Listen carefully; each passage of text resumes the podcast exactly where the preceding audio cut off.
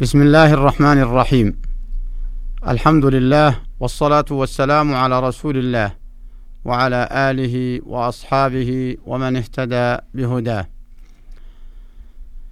وبعد السلام عليكم ورحمة الله وبركاته.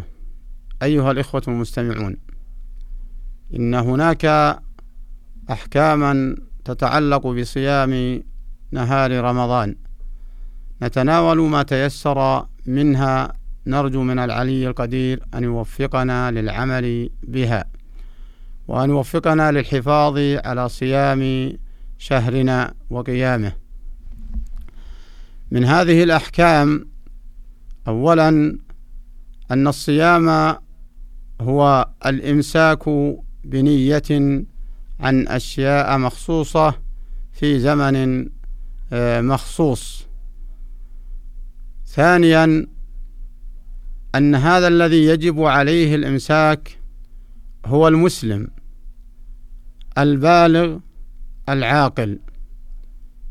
فلا يجب على الصغير الذي لم يبلغ لكن بعد سبع سنين يؤمر بالصيام كما يؤمر بالصلاة وسائر العبادات وأفعال الخير تمرينا وتعويدا له.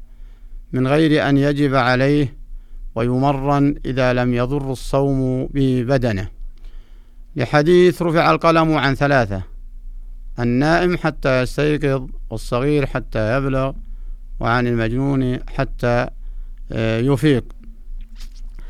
ثالثا أن هذا الزمن الذي يجب الإمساك فيه عن أشياء مخصوصة أي عن جميع المفطرات من أكل وشرب وجماع وما ألحق بها من طلوع الفجر إلى غروب الشمس. رابعا أن الحائض لا يصح منها الصيام وكذلك النفس ولكن عليها القضاء بعد أن يخرج الشهر. فهي بالغة عاقلة لكن لا يصح منها الصوم حتى تطهر وتقضيه بعد الشهر. خامسا أن الزمن الذي يبتدئ به الصوم هو من طلوع الفجر إلى غروب الشمس. ويعرف طلوع الفجر بأن يرى الصبح معترضا في المشرق. ووقت ووقت الإمساك مع رؤية هذا النور للصباح أو بسماع أذان ثقة أو منبه مما اعتمد من جهة من الجهات المسؤولة كرمية مدفع. ولا يلزم الإمساك قبل طلوع الفجر وعلى من سمع المؤذن الذي يراقب الصبح ولا يؤذن إلا على طلوع الفجر أن يمسك حال سماعه الأذان. ولا ينبغي أن يتمادى حتى يفرغ المؤذن. ولا يضر صومه أن يمسك ولا يضر صومه أن يمسك وهو جنب ثم يغتسل بعد الأذان ويصلي الفجر فلا يضر صومه. كذلك لو طهرت الحائض أو النفس قبل طلوع الفجر فتناولت السحور وأخرت الاغتسال لما بعد الأذان فإن ذلك لا يضرها. والذي أؤكده مع إخوة المستمعين ألا يتساهلوا فيأكلوا بعد سماع الأذان الذي ينبه لطلوع الصبح. فإن الرسول عليه الصلاة والسلام قال إذا أذن ابن أم مكتوم فكلوا واشربوا وإذا أذن بلال فكلوا واشربوا حتى يؤذن ابن أم مكتوم فإنه رجل أعمى لا يؤذن حتى يقال له أصبحت أصبحت. فمعناه إذا سمع الصائم أول الأذان من المؤذن المعتمد الثقة الذي يراقب طلوع الفجر عليه الإمساك. ولا يتناول شيئا من المفطرات بل يجتنبها حتى تغرب الشمس. ويعرف غروب الشمس بمشاهدة الظلام من المشرق. لحديث إذا أقبل الليل منها هنا وأدبر النهار منها هنا فقد أفطر الصائم. سواء أن الصائم يراقب الليل أو يعرفه بمؤذن يراقب الليل أو بمنبه مما اتخذته الجهات المختصة وعليه أن يتثبت لأن الأصل بقاء النهار لأن الأصل بقاء النهار فعلى الصائم أن يتثبت ولا يبادر. ومن الأحكام التي ينبغي أن نتنبه لها أن يجتنب الصائم أسباب الجماع فإن الجماع محرم على الصائم في نهار رمضان. لا يجوز له لأن رجلا جاء إلى النبي صلى الله عليه وسلم فقال أهلك أهلكت وأهلكت. فقال ماذا؟ قال وقعت على أهلي في نهار رمضان وفي رواية احترقت. فأخبره الرسول صلى الله عليه وسلم أن عليه عتق رقبة فإن لم يجد فصيام شهرين متتابعين فإن لم يستطع فإطعام ستين مسكينا.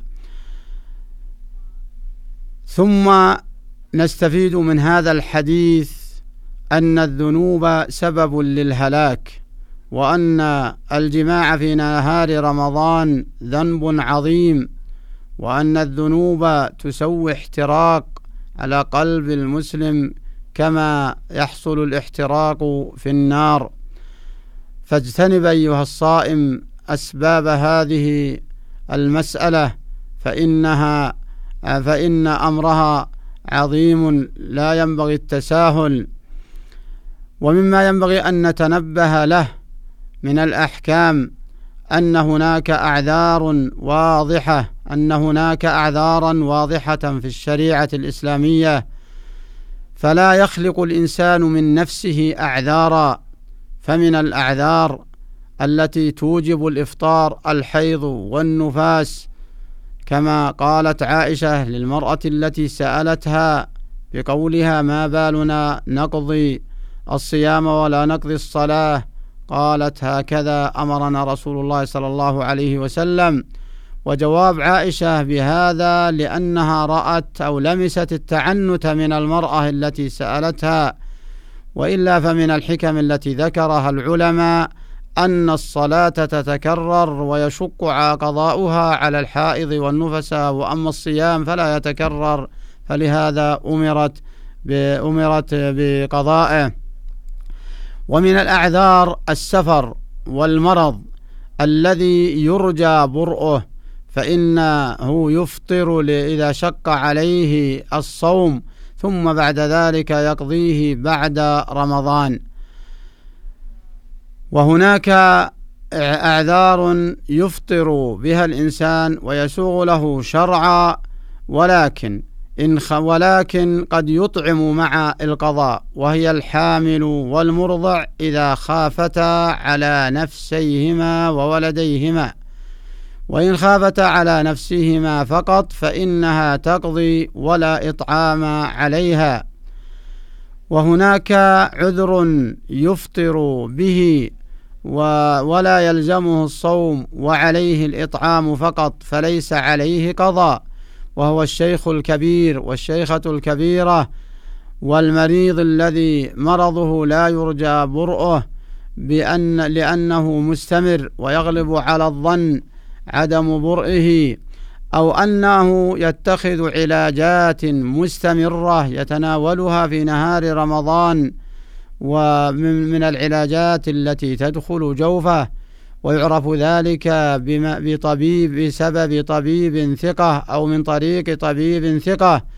فإذا عرف ذلك وقرر أن الصوم آه، لا ينفع معه الدواء فإنه يفطر ويطعم عن كل يوم مسكينا. وإذا سافر الشيخ والشيخة الكبيران أو المريض الذي مرضه يغلب على الظن عدم برأه فإنه يسقط عنه حتى الإطعام فلا قضاء عليه فلا قضاء عليه ولا إطعام. ومما ينبغي أن نتنبه له أن السفر من أجل أن يفطر الصائم أنه ممنوع وحرام على المسلم أن يتحيل فالسفر الذي يبيح الفطر هو ما إذا كان مقصودا قصدا شرعيا أما أن يسافر من أجل أن يفطر ومن أجل أن يجامع فإنه يحرم عليه الفطر. ولو كان سفره بعيد لأن لأنه جعل السفر سببا للفطر والفطر في هذه الصورة ممنوع عليه ومحظور. والتحيل في الشرع لا يصلح من المسلم. ومن الأحكام التي ينبغي أن نتنبه لها الأكل والشرب ناسيا فإن الإنسان يمسك حال ما يتنبه عن الأكل والشرب ويلقي ما في فيه ولا يضر صومه بل يستمر وصومه صحيح إنما هو يحذر التحيل والتمادي لأن الله يعلم خائنة الأعين وما تخفي الصدور. وعلى المسلم أن يحافظ على النية في كل ليلة لصيام لصيام نهار رمضان.